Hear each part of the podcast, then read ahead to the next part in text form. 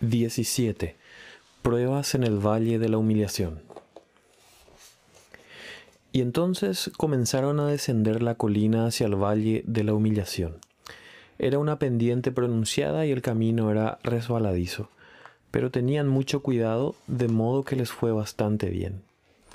Cuando estuvieron en el, en el valle, Piedad dijo a Cristiana, este es el lugar donde Cristiano, tu esposo, se encontró con el demonio Apolión, y donde tuvieron esa terrorífica pelea que libraron. Sé que habrás oído hablar de ello, pero cobra ánimo. Mientras tengas aquí al Señor gran corazón como tu guía, esperamos que te irá mucho mejor. Y cuando ellas dos hubieron encomendado a los peregrinos al cuidado de su guía, él prosiguió y ellos le siguieron gran corazón. No tenemos que tener mucho miedo de este valle, porque aquí no hay nada que nos dañe a menos que nosotros lo causemos. Es cierto que aquí Cristiano se encontró con Napoleón, con quien también, también libró un duro combate. Pero eso fue el fruto de los resbalones que sufrió al bajar la colina. Porque quien resbala, resbala allí debe esperar combates aquí y de ahí que este valle tenga un nombre tan duro. Porque la gente común, cuando oye de algunas cosas terribles que le han sucedido a alguien en este lugar, piensa que este lugar está encantado con algún demonio o espíritu malo, cuando hay tales cosas le ocurren como fruto de sus propias obras. Este valle de la humillación es en sí mismo un lugar tan abundante como cualquier otro sobre el que sobrevuela el cuervo y estoy persuadido de que si pudiéramos, descubriríamos en algún lugar por aquí algo que pudiera explicarnos por qué Cristiano fue tan duramente acosado en este lugar. Entonces Jacobo dijo a su madre, Mira, más allá se erige una columna y parece que hay algo escrito en ella. Vayamos a ver qué es. Y fueron y descubrieron allí escrito, que los resbalones de Cristiano antes de llegar aquí y las batallas que libró en este lugar sean una advertencia para los que lleguen después. Miren, dijo su guía, ¿no les dije que había algo por aquí que nos daría indicaciones de la razón por la cual Cristiano fue tan duramente acusado en este lugar? Entonces girándose hacia Cristiana dijo, Ningún descrédito para Cristiano más que para muchos otros que corrieron su misma suerte porque es más fácil subir que bajar esta colina. Y eso puede decirse solo de algunas colinas en estas partes del mundo. Pero dejaremos al buen hombre, pues está descansando y también tuvo una valiente victoria sobre su enemigo. Que quien mora en las alturas nos otorgue no correr peor suerte cuando seamos probados como él lo fue. Pero regresaremos a este valle de la humillación, es el terreno mejor y más fructífero en todas estas partes. Es tierra fértil y como pueden ver está formado en gran parte por prados y si un hombre llegase aquí en tiempo de verano, como nosotros ahora, si antes no supiera nada de este valle y si también se deleitase en el paisaje que contemplan sus ojos, podría ver que eso le resultaría deleitoso.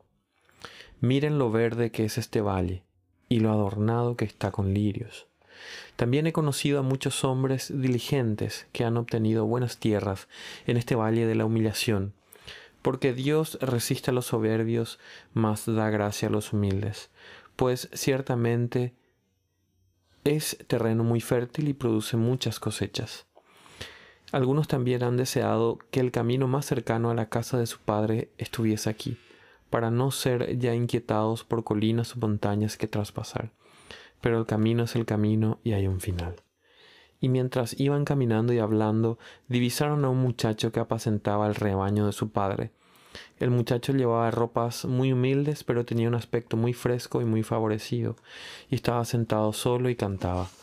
Escuchen, dijo el señor Gran Corazón, lo que dice el joven pastor. Y ellos prestaron atención, y él decía quien está abajo no necesita temer la caída. Quien está abajo ni tener orgullo. El humilde a Dios siempre tendrá como su guía. Estoy contento con lo que tengo, poco o mucho sea. Y Señor, contentamiento desearé, pues tú a eso salvas. La abundancia una carga es para el que en peregrinaje va. Aquí poco y dicha después, mejor para la eternidad es. Entonces dijo su guía, ¿le escuchan? Me atreveré a decir que este muchacho vive, una vida más feliz y lleva en su seno más de esa hierba llamada alivio del corazón, que quien está vestido de seda y terciopelo. Pero seguiremos con nuestro discurso. En este valle nuestro Señor anteriormente tenía su casa de campo. Le gustaba mucho estar aquí. También le gustaba caminar por estos prados, pues le resultaba agradable el aire. Además, aquí un hombre estará libre del ruido y de las preocupaciones de esta vida. Todos los estados están llenos de ruido y confusión, y solo el valle de la humillación es ese lugar vacío y solitario. Aquí un hombre no será obstaculizado en su contemplación como puede serlo en otros lugares. Este es un valle en el que nadie entra a excepción de aquel a quien le gusta la vida de peregrino. Y aunque Cristiano tuvo la dura experiencia de encontrarse aquí con Napoleón y de tener con él un encuentro violento, aún así debo decirles que en otros tiempos los hombres se han encontrado con ángeles aquí, han encontrado perlas aquí y han encontrado en este lugar las palabras de vida. Dije que nuestro Señor tenía anteriormente aquí su casa de campo y que le gustaba caminar por aquí. Añadiré que en este lugar y a las personas que viven y pisan estos terrenos, Él ha dejado un beneficio anual que les debe pagar que les debe ser pagado fielmente en ciertos momentos para su mantenimiento en el camino y para que reciban más aliento para seguir en su peregrinaje. Samuel. Señor, percibo que en este valle mi padre y Apolión libraron su batalla pero ¿en qué lugar fue la lucha? Pues veo que este valle es grande, gran corazón. Tu padre libró esa batalla con Napoleón en un lugar más allá por delante de nosotros, en un pasadizo estrecho justamente después del prado del olvido. Y ciertamente ese lugar es el más peligroso en todas estas partes porque si en algún momento los peregrinos se encuentran con cualquier choque, es cuando olvidan los favores que han recibido y lo indignos que son de ellos. Es también el lugar donde otros han sido muy presionados, pero hablaré más del lugar cuando lleguemos a él, porque estoy convencido de, que hasta el día de hoy permanece alguna señal de la batalla o algún monumento para atestiguar que ahí se libró tal batalla misericordia. Creo que también yo estoy bien en este valle, como he estado en todos los otros lugares en nuestro viaje. Creo que el lugar encaja en mi espíritu. Me gusta estar en lugares donde no haya sonidos de carruajes ni ruido de ruedas. Creo que aquí, sin mucha molestia, uno puede pensar en lo que es, de dónde vino, lo que ha hecho, a lo que el rey le ha llamado. Aquí uno puede pensar y quebrantar su corazón y meditar en su espíritu hasta que sus ojos se vuelvan como, como los estanques de Esbón. Quienes atraviesan este valle de vaca lo convierten en un pozo. La lluvia que Dios envía desde los cielos sobre ellos llenan también aquí los estanques. Este valle es aquel del cual también el rey dará sus, a sus viñadores y quienes lo atraviesen cantarán como hizo Cristiano de todo su encuentro con Napoleón. Gran corazón. Es cierto, yo he atravesado este valle varias veces y nunca estuve mejor que aquí. También he sido el guía de varios peregrinos, y ellos han confesado lo mismo. A este hombre miraré, dijo el rey, al pobre, de espíritu contrito y que tiembla ante mi palabra y que tiembla a mi palabra. Y entonces llegaron al lugar donde se libró la batalla antes mencionada. Y el día dijo a Cristiana, a sus hijos y a Misericordia.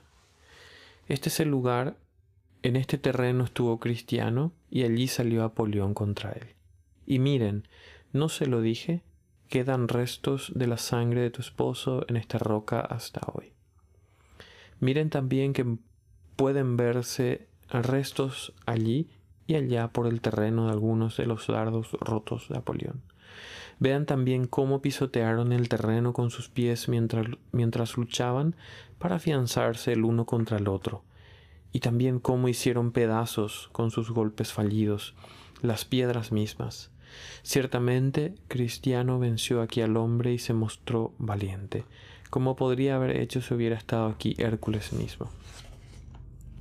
Cuando Polión fue derrotado, se, retiró al, día, eh, al siguiente valle, perdón, que se llama Valle de Sombra de Muerte, al que llegaremos dentro de poco. Y más allá hay también un monumento en el cual está grabada esta batalla y la victoria de Cristiano para fama de él en todos los tiempos. Y debido a que estaba justamente al lado delante de ellos, llegaron hasta allí y leyeron lo que había escrito, lo cual palabra por palabra era esto. Aquí se libró una dura batalla, muy extraña y aún así muy certera. Cristiano y Apolión intentaron al otro vencer. El hombre derrotó al otro con tanta valentía que hizo al demonio retirarse, de lo cual queda este monumento para eso mismo atestiguarse. Cuando hubieron pasado al lado de este lugar, llegaron a los límites del valle de sombra de muerte, y este valle era más largo que el otro, un lugar también extrañamente encantado por cosas malas, como muchos pueden atestiguar. Pero aquellas mujeres y niños lo atravesaron bien porque lo hicieron a la luz del día, y porque el Señor Gran Corazón era su guía. Y cuando entraron en ese valle, creyeron haber oído un quejido como de hombres muertos, un quejido muy grande. También creyeron oír palabras de lamento como de alguien que está en un extremo tormento. Esas cosas hicieron temblar a los muchachos y a las mujeres también, y, las mujeres también se pusieron pálidas. Pero su guía, pero su guía les dijo que cobrasen ánimo. Y ellos prosiguieron un poco más y creyeron sentir que el terreno temblaba bajo sus pies, como si por debajo hubiera un lugar hueco. También oyeron cierto tipo de siseo, como de serpientes, pero no apareció nada. Entonces dijeron los muchachos, ¿no estamos ya al final de este pesaroso lugar? Pero el guía también les dijo que cobrasen ánimo y mirasen por donde pisaban. ¿Para qué? les dijo, no caigan en alguna trampa. Y entonces Jacobo comenzó a sentirse enfermo, pero creo que se debía al temor, y su madre le dio un poco de esa botella que había recibido en la casa del intérprete, y tres de las píldoras que el señor entendido había preparado. Y el muchacho comenzó a sentirse mejor. Y así prosiguieron hasta llegar cerca de la mitad del valle. Entonces Cristiana dijo, Creo que veo algo más adelante en el camino algo con una silueta que antes no he visto. Entonces dijo José, Madre, ¿qué es? Algo desagradable, muchacho, algo, algo desagradable, le dijo. Y él le preguntó, Pero madre, ¿cómo es? No puedo describir cómo es, dijo ella, y ya estaba un poco más cerca. Entonces dijo, Está cerca. Bueno, bueno, dijo el señor Gran Corazón, que quienes tengan más temor se mantengan cerca de mí. Y el demonio se acercó y el guía se enfrentó a él. Pero cuando estaba cerca de él desapareció de su vista. Entonces recordaron ellos lo que hacía algún tiempo se dijo, resistir al diablo y huirá de vosotros. Y ellos prosiguieron sintiéndose un poco renovados, pero no habían llegado lejos cuando Misericordia, mirando atrás, atrás vio, según creyó, algo que se parecía a un león y se acercaba con rapidez, y tenía una vacía voz rugiente, y cada rugido quedaba hacía eco en todo el valle, y sus corazones se asustaron, excepto el corazón de su guía. Y llegó hasta ellos, y el Señor Gran Corazón se giró y puso a los peregrinos a sus espaldas. El león también andaba alrededor, y el Señor Gran Corazón se preparó para enfrentarles, enfrentarle en batalla. Pero cuando el león vio que ciertamente le ofrecerían resistencia, también retrocedió y no se acercó más. Entonces ellos prosiguieron otra vez y su guía iba delante de ellos hasta que llegaron a un lugar donde había un abismo que tenía la anchura del camino, y antes de poder prepararse para atravesarlo, cayó sobre ellos una gran neblina y oscuridad, de modo que no podían ver. Y dijeron los peregrinos, Ay, ¿qué haremos ahora? Pero su guía les respondió, No teman, permanezcan quietos y vean en qué terminará también esto de modo que se quedaron allí porque su sendero estaba obstruido. Y también creyeron oír lo que parecía el ruido y el sonido de los enemigos, y también el fuego y el humo que salían del abismo eran más fáciles de detectar. Entonces dijo Cristiana a Misericordia, Ahora veo lo que mi pobre esposo atravesó. He oído muchas cosas de este lugar, pero nunca estuve aquí antes. Pobre hombre, él pasó por aquí solo y en la noche. Fue de noche casi durante todo su camino. También estos demonios querían atraparle y le habrían despedazado. Muchos han hablado de ello, pero nadie puede decir lo que significaría este valle de sombra de muerte hasta haberlo atravesado. El corazón conoce su propia amargura y un extraño no se inmiscuirá en su gozo. Estar aquí da miedo. Gran corazón. Esto es como hacer negocios en turbulentas aguas o como descender a las profundidades. Es como estar en el corazón de los mares y como descender hasta el, hasta el corazón de las montañas. Ahora parece como si la tierra, con todos sus pilares, estuviera sobre nosotros para siempre. Pero el que camina en oscuridad no tiene luz. Confíe en el nombre del Señor y espere en su Dios. Por mi parte, como ya les he dicho, He atravesado este valle con frecuencia y me he visto en dificultades mucho mayores que ahora, y pueden ver que sigo con vida. No presumiré porque yo no soy mi propio Salvador, pero confío en que todos saldremos bien librados. Vamos, oremos por luz a aquel que puede iluminar nuestra oscuridad y que puede reprender no solo estas cosas, sino también a todos los demonios en el infierno. Y ellos clamaron y oraron. Y Dios envió luz y liberación porque no había modo de proseguir en su camino. No, no allí, pues ahora estaban detenidos frente a un abismo.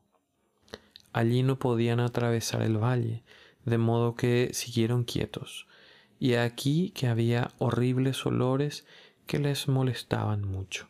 Entonces dijo misericordia a Cristiana. No es agradable estar aquí como lo era estar en la puerta, o en la casa del intérprete, o en la casa donde nos quedamos la última vez. Pero, dijo uno de los muchachos, no es tan malo pasar por aquí como lo es quedarse aquí siempre, y por lo que yo sé una razón por la que debemos ir por este camino hasta la casa preparada para nosotros es para que nuestro hogar pueda resultarnos más dulce aún. Bien dicho Samuel, dijo el guía, has hablado ahora como un hombre, y si alguna vez salgo de aquí, dijo el muchacho, creo que apreciaré la luz y el buen camino mucho más de lo que he hecho en toda mi vida. Entonces dijo el guía, saldremos de aquí tarde o temprano. Así que prosiguieron y José dijo, ¿aún no podemos ver el final de este valle? Y Elía dijo, miren sus pasos, porque ahora caminan entre trampas. Y ellos miraron sus pies y prosiguieron, pero estaban muy preocupados por las trampas. Y cuando iban entre las trampas, divisaron a un hombre que estaba metido en una zanja al lado izquierdo, con su carne toda desgarrada. Entonces dijo el guía, Ese es un tal sin atención, que iba por este camino. Ha estado ahí durante mucho tiempo. Iba con él un tal presta atención. Cuando él fue tomado y muerto, eh, cuando él fue tomado y muerto, pero él se escapó de sus manos.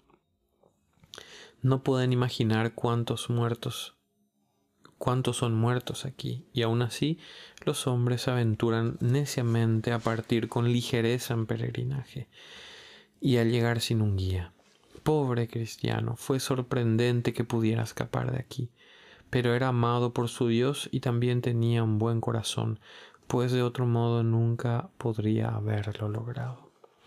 Ahora se acercaban hacia el final del camino y justamente allí donde Cristiano había visto la cueva cuando pasó, y de allí salió maltrato un gigante. Este maltrato solía echar a perder a jóvenes peregrinos con argumentos falaces, y llamó por su nombre a Gran Corazón y le dijo, ¿Cuántas veces se te ha prohibido hacer estas cosas? Entonces dijo el Señor Gran Corazón, ¿Qué cosas? ¿Qué cosas? dijo el gigante. Tú ya sabes qué cosas, pero yo pondré, pondré fin a tu tarea. Pero te ruego, dijo el Señor Gran Corazón, antes de enfrentarnos, entendamos por qué debemos pelear. Y las mujeres y los niños estaban temblando y no sabían qué hacer. Y dijo el gigante, Tú robas al país y lo haces con el peor de los robos. Esos son genialidades, dijo el Señor Gran Corazón. Dime cosas concretas. Entonces dijo el gigante, Tú practicas el arte del secuestro, tú reúnes a mujeres y niños y los diriges a un país extraño para debilitamiento del reino de mi amo. Pero ahora Gran Corazón respondió, Yo soy siervo del Dios de los cielos, mi tarea es persuadir a los pecadores a que se arrepientan. Se me ordena realizar mi tarea de llevar a hombres, mujeres y niños de la oscuridad a la luz y del poder de Satanás a Dios. Y si estos son los términos de tu pelea, comencemos en cuanto quieras. Entonces el gigante se acercó y el señor gran corazón se enfrentó a él. Y mientras avanzaba, sacó su espada, pero el gigante tenía un palo. Así que sin más dilación comenzaron a pelear y con el primer golpe el gigante hizo caer sobre una de sus rodillas al señor Gran Corazón. Y las mujeres y los niños gritaron, y el señor Gran Corazón, recuperándose, arremetió contra él con, con fuerza, e hizo una herida en el brazo del, al gigante. Así, peleó por espacio de una hora, con tal intensidad que por la nariz del gigante salía su aliento como si fuese calor que sale de un caldero hirviendo. Entonces se sentaron para descansar, pero el Señor Gran Corazón se entregó a la oración. También las mujeres y los niños no hacían otra cosa sino suspirar y gritar todo el tiempo que duró la batalla. Cuando hubieron descansado y recuperado el aliento, ambos siguieron peleando, y el Señor Gran Corazón, con un fuerte golpe, hizo caer al suelo al gigante. No, espera, dijo, deja que me recupere, dijo él. De modo que el señor Gran Corazón dejó que se pusiera de pie. Y otra vez pelearon y el gigante falló por muy poco darle un, un golpe en el cráneo al señor Gran Corazón y partirlo en dos con su palo. El señor Gran Corazón, al ver eso, arremetió contra él con todas sus fuerzas y le traspasó con su espada en la quinta costilla, y el gigante comenzó a desmayarse y no pudo sostener más su palo. Entonces el señor Gran Corazón le dio otro golpe y le arrancó la cabeza al gigante. Entonces las mujeres y los niños se alegraron, y el señor Gran Corazón también alabó a Dios por la liberación que él les había dado. Cuando hubieron terminado, entre ellos eligieron un pilar y ataron a él la cabeza del gigante, y escribieron debajo con letras que los viajeros pudieran leer.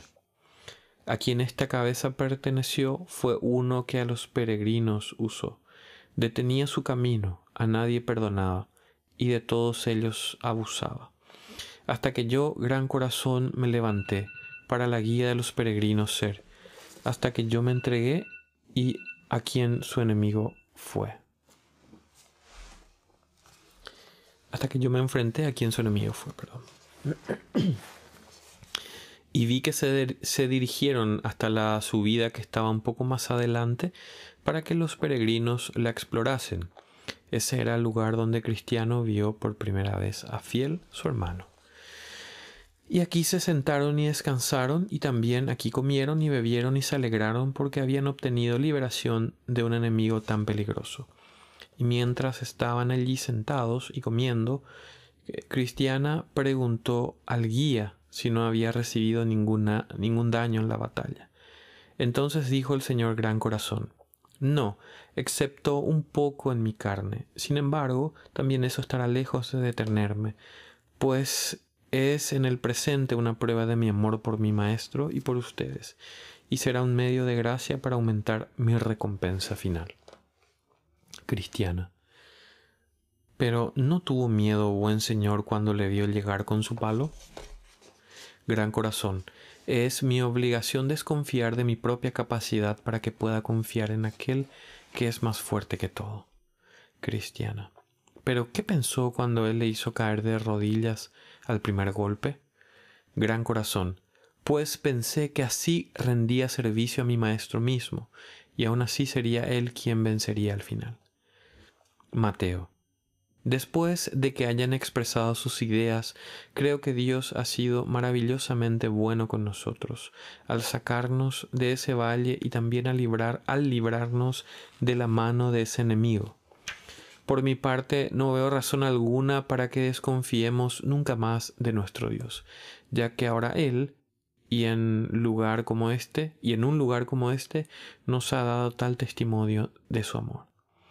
Entonces se levantaron y siguieron adelante. Y un poco por delante de ellos había un roble, y bajo el roble, cuando se acercaron, encontraron a un viejo peregrino profundamente dormido. Sabían que era un peregrino por sus ropas y su vara y su faja. Entonces el guía, el señor Gran Corazón, le despertó y el viejo caballero, cuando levantó su vista, gritó ¿Qué ocurre? ¿Quién es usted? ¿Y qué le trae por aquí? Gran Corazón Vamos, hombre, no te acalores, todos somos amigos. Sin embargo, el hombre se levantó y se puso en guardia, pues no sabía quiénes eran ellos. Entonces dijo el guía, mi nombre es Gran Corazón, soy el guía de estos peregrinos que se dirigen al país celestial. Honestidad. Le ruego misericordia. Me temía que ustedes fuesen compañeros de aquellos que hace algún día de que hace algún tiempo robaron su dinero a poca fe. Pero ahora que me doy cuenta veo que son ustedes personas honestas. Gran corazón. Pues, ¿qué habrías hecho qué podrías haber hecho para auxiliarte a ti mismo si nosotros ciertamente hubiéramos sido parte de esa compañía? Honestidad. ¿Hecho? Habría peleado mientras me quedase aliento, y si lo hubiera hecho estoy seguro de que nunca podrían haberme destrozado, porque un cristiano nunca puede ser vencido a menos que él mismo se haya rendido. Gran corazón. Bien dicho, Padre honestidad, porque ahora sé que tu corazón es recto, pues has dicho la verdad. Honestidad. Y ahora que y ahora yo también sé que tú sabes lo que es el verdadero peregrinaje, porque todos los demás creen que enseguida somos vencidos por cualquiera. Gran corazón. Bien, ahora que tan alegremente nos hemos encontrado, te ruego que me digas tu nombre y lugar de donde vienes. Honestidad. Mi nombre no puedo decirte, pero vengo de la ciudad de estupidez. Está a unos cuatro grados más allá de la ciudad de destrucción. Gran corazón. Oh, ¿eres ese campesino entonces? Creo que he adivinado quién eres. Tu nombre es Viejo Honestidad, ¿no? Y el viejo caballero se sonrojó y dijo, no honestidad en lo, en lo abstracto, sino honestidad honestidad en mi nombre. Y me gustaría que mi naturaleza estuviera en consonancia con lo que me llaman. Pero, Señor, ¿cómo pudiste adivinar que yo soy ese hombre ya que vengo de tal lugar? Gran corazón, he oído de ti antes por medio de mi Maestro, porque Él sabe todas las cosas que se hacen en la tierra, pero con frecuencia me he preguntado si alguno provendría de tu lugar de origen, porque tu ciudad es peor que la ciudad de destrucción misma. Honestidad. Sí, estamos más lejos del sol y sentimos más frío e insensibilidad. Pero aunque un hombre estuviera en un monte de hielo, Aun así, si el sol de justicia se levantase sobre él, su corazón helado se derretiría. Y eso ha sucedido conmigo. Gran corazón, lo creo, Padre Honestidad, lo creo, porque sé que es cierto. Entonces el viejo caballero saludó a todos los peregrinos con un beso santo de caridad y les preguntó sus nombres y cómo les había ido desde que comenzaron su peregrinaje. Cristiana. Mi nombre supongo... perdón. Mi nombre supongo que lo habrá oído. El buen cristiano era mi esposo y estos cuatro son sus hijos. Pero nadie imagina lo sorprendido que quedó el caballero cuando ella le, le dijo quién era. Comenzó a saltar y a sonreír y los bendijo con mil buenos deseos, diciendo, Honestidad. He oído mucho de tu esposo y de sus viajes y las guerras que libró en sus tiempos. Para que les sirva de consuelo, el nombre de tu esposo resuena por todas estas partes del mundo. Su fe, su valentía, su aguante y su sinceridad bajo toda circunstancia han hecho famoso su nombre. Entonces se dirigió a los muchachos y le preguntó sus nombres, los cuales ellos le dijeron. Y entonces él les dijo, Mateo, que seas como Mateo el publicano, pero no en vicio sino en virtud. Samuel, que seas como el profeta Samuel, un hombre de fe y oración. José, que seas como José en la casa de Potifar, casto y alguien que huye de la tentación, y Jacobo, que seas como Jacobo el justo y como Jacobo el hermano de nuestro Señor. Entonces le hablaron de misericordia y que ella había dejado su ciudad y su familia para acompañar a Cristiana y a sus hijos. Ante esto, ante eso el viejo honestidad dijo, Misericordia es tu nombre, por la misericordia serás sostenida y saldrás de todas las dificultades que te asalten en el camino hasta llegar donde mirarás el rostro de la fuente de misericordia con consuelo. Mientras tanto el guía, el señor Gran Corazón, se agradaba mucho y sonreía a su compañero. Ahora, mientras caminaban juntos, el guía preguntó al viejo caballero si no conocía a un tal señor Aprensión, que salió en peregrinaje desde donde él. Honestidad. Sí, le conozco muy bien. Era un hombre que lo tenía muy arraigado era un hombre que lo tenía muy arraigado. Pero era uno de los peregrinos más problemáticos que jamás encontré en todos mis días. Gran corazón, veo que le conocías porque has escrito muy bien su carácter. Honestidad, bien le conocía. Yo fui un compañero muy bueno para él. Estuve con él la mayor parte del tiempo. Cuando comenzó a pensar en lo que nos sobrevendría después, yo estaba con él gran corazón. Yo fui su guía desde la casa de mi maestro hasta las puertas de la ciudad celestial. Honestidad. ¿Entonces sabías que él era problemático? Gran corazón. Así es, pero pude soportarlo bien, porque a los hombres, como mi llamado con frecuencia, con mi llamado con frecuencia, se les confía conducir a personas como él era. Honestidad. Entonces te ruego que me hables un poco de él y cómo se las arregló bajo tu guía. Gran corazón. Pues él siempre tenía temor a no llegar donde tenía el deseo de ir. Todo lo que oía hablar a cualquiera le asustaba, todo lo que tuviera el menor atisbo de oposición. Oí que se quedó quejándose en el pantano del desaliento más de un mes. No se atrevía a pasar, aunque vio a varios otros adelantarle y aventurarse, aunque ellos, muchos de ellos, se ofrecieron a tenderle una mano. Él tampoco quería volver atrás. Decía que moriría si no llegaba a la ciudad celestial, y sin embargo se desalentaba ante cualquier dificultad y tropezaba con cada pequeño palo que cualquiera lanzase a su camino. Bien, después de haber estado mucho tiempo en el pantano de desaliento, como te he dicho, una soleada mañana, no sé cómo, se aventuró y lo pasó, pero cuando lo hubo pasado apenas si podía, podía creerlo. Creo que él tenía en su mente un pantano del desaliento, un pantano que llevaba a todas partes con él, pues de otro modo nunca podría haber sido como era. Entonces llegó a la puerta, ya sabes a lo que me refiero, a la que está al principio de este camino, y allí se detuvo bastante tiempo antes de aventurarse a llamar.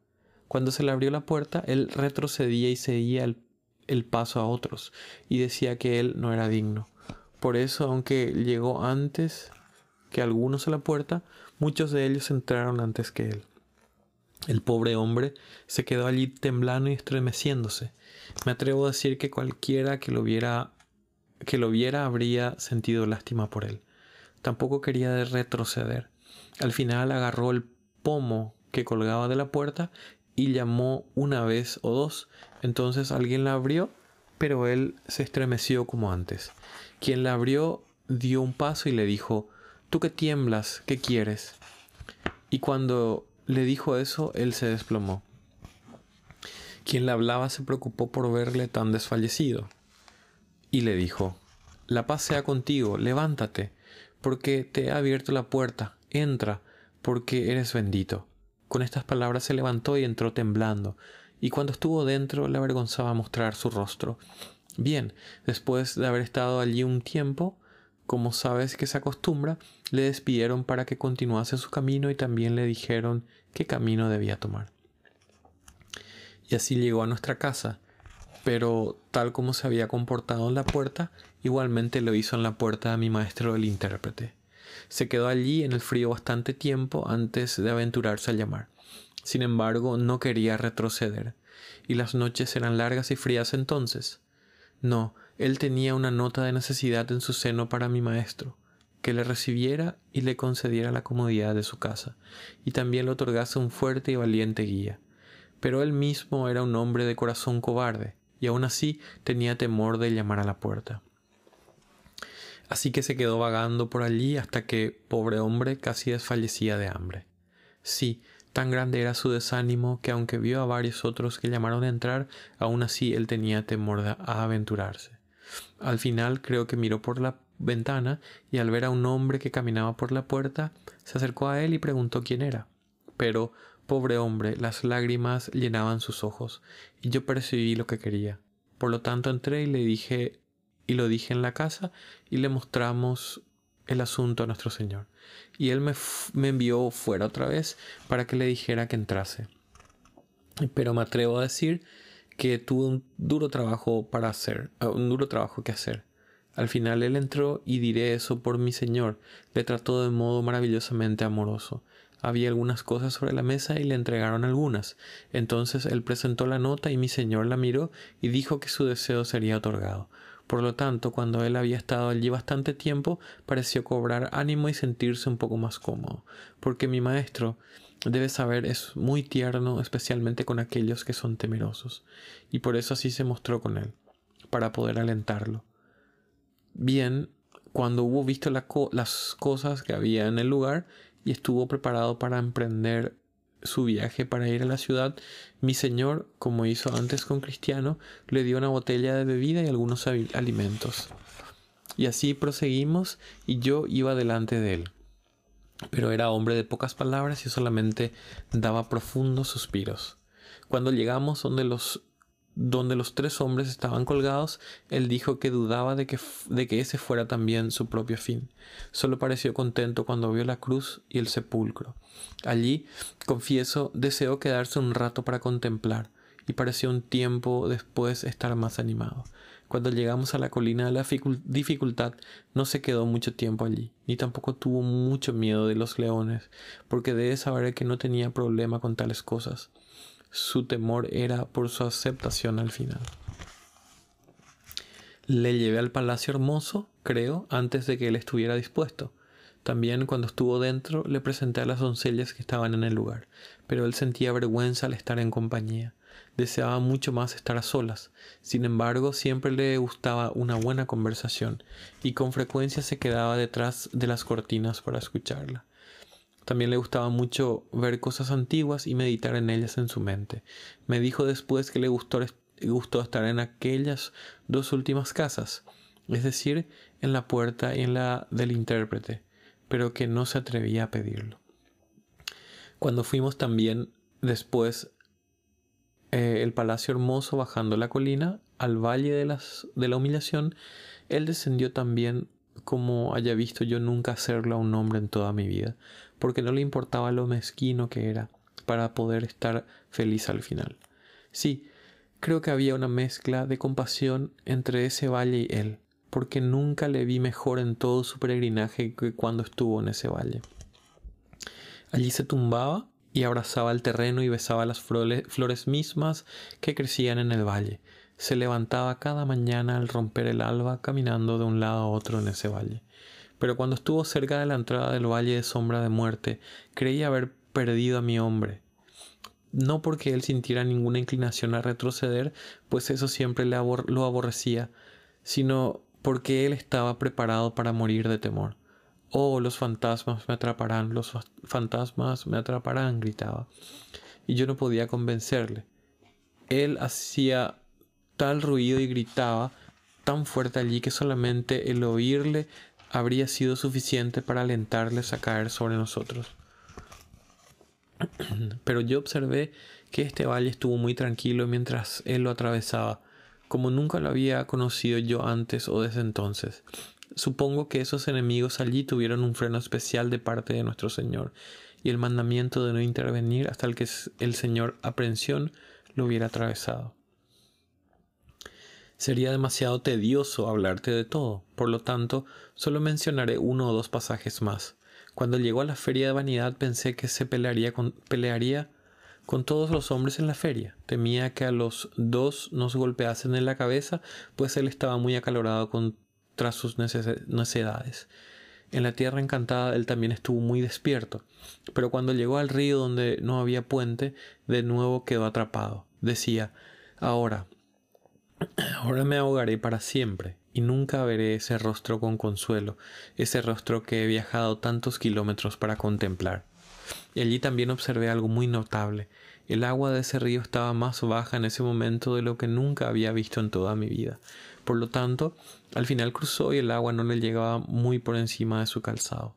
Cuando subí hacia la puerta, yo comencé a despedirme de él y a desearle una buena recepción arriba. Y él dijo, la tendré, la tendré. Entonces nos separamos y no volví a verle más. Honestidad. Entonces, parece que al final llegó bien. Gran corazón. Sí, sí, nunca tuve dudas sobre él. Era un hombre de un espíritu escogido, solo que siempre se mantenía muy abatido, y eso hacía que su vida fuese tan pesada para él mismo y tan problemática para otros. Él era por encima de muchos tierno hacia el pecado. Tenía tanto temor a causar ofensas a otros que con frecuencia se negaba a sí mismo lo que era legítimo porque no quería ofender. Honestidad. Pero, ¿cuál sería el motivo de que un hombre tan bueno estuviera todos sus días tanto en la oscuridad?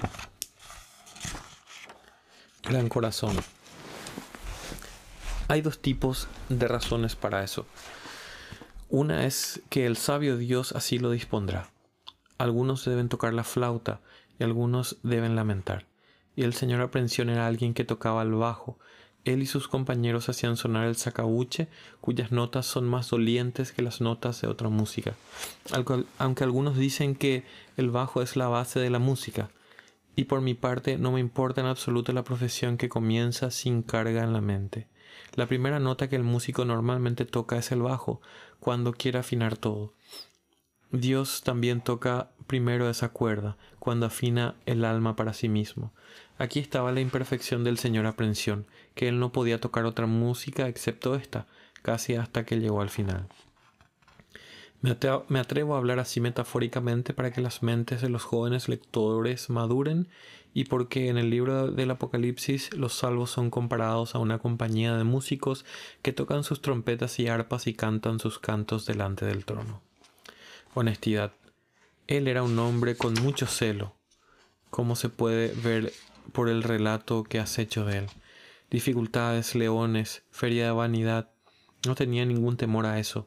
Solamente el pecado, la muerte y el infierno le parecían aterradores, porque él tenía ciertas dudas sobre su interés en ese país celestial. Gran corazón. Dices bien, esas eran las cosas que le inquietaban y como has observado bien, surgían de la debilidad de su mente al respecto, no de la, habilidad de, la debilidad de espíritu con respecto a la parte práctica de la vida del peregrino. Me atrevo a creer que, como dice el proverbio, él podría haberse sacudido a un instigador si se hubiera, si se hubiera interpuesto en su camino. Pero las cosas con las que estaba oprimido ningún hombre puede sacudírselas con facilidad. Cristiana. Este relato sobre el Señor aprensión me ha hecho bien Pensé que nadie había sido como yo, pero veo que existe cierta semejanza entre ese, ese buen hombre y yo, solo que diferíamos en dos cosas. Sus problemas eran tan grandes que estallaron, pero los, mío, los míos los guardé en mi interior. Los de él también le pesaban tanto que le causaron no poder llamar a las casas que allí estaban para su deleite, pero mi problema siempre me hacía llamar con más fuerza. Misericordia, si también yo puedo expresar lo que siento, debo decir algo de él que también ha estado en mí, porque yo siempre he tenido mucho temor al lago y la pérdida de un lugar en el paraíso más del que he tenido a la pérdida de otras cosas. Yo pensaba, oh, que pueda tener la felicidad de tener una habitación allí.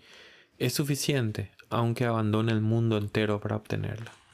Mateo. El temor fue una cosa que me hizo pensar que yo estaba lejos de tener en mi interior lo que acompaña a la salvación. Pero si así sucedió con un hombre tan bueno como él, ¿por qué no puedo irme bien? ¿No puede irme bien a mí también? Jacobo. Si no hay temores, no hay gracia, aunque no siempre hay gracia donde existe el temor al infierno. Ciertamente no hay gracia donde no hay temor de Dios. Gran corazón.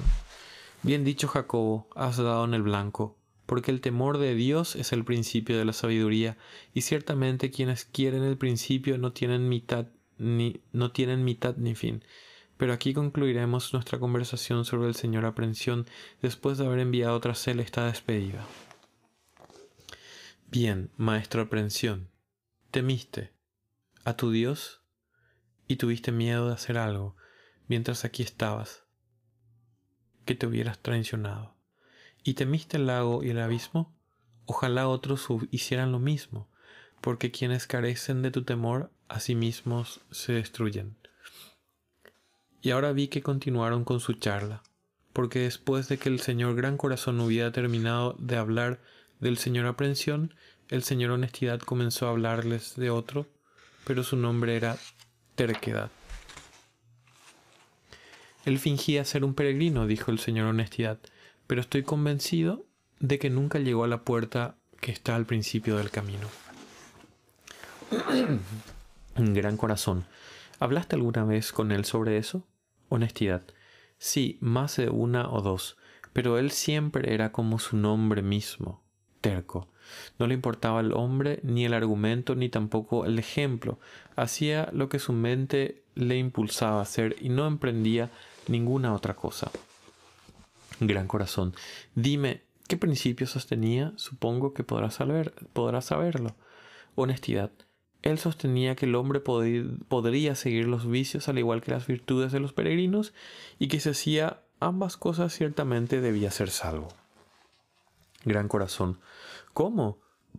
Si hubiera dicho, si hubiera, eh, si hubiera dicho posiblemente en el mejor de los casos ser culpable de los vicios, al igual que participar de las virtudes de los peregrinos, no podría haber recibido gran culpa, porque ciertamente no estamos exentos en absoluto de ningún vicio, pero con la condición de que seamos vigilantes y nos esforcemos. Pero creo que no se refería a eso. Si te entiendo bien, quieres decir que él era de la opinión de que era permisible ser culpable de eso. Honestidad. Ay, ay, eso quiero decir, y eso creía y practicaba él. Gran corazón. Pero ¿qué fundamento tenía él para decir eso? Honestidad pues decía que tenía la escritura como su garantía. Gran corazón, te ruego, Señor Honestidad, que nos presentes algunos detalles.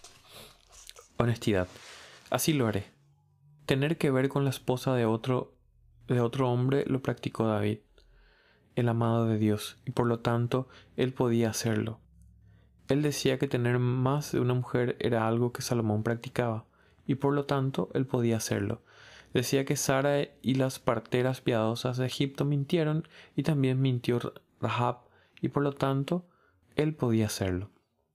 Decía que los discípulos siguieron las órdenes de su maestro y le quitaron el asna a su dueño y por lo tanto él también podía hacerlo.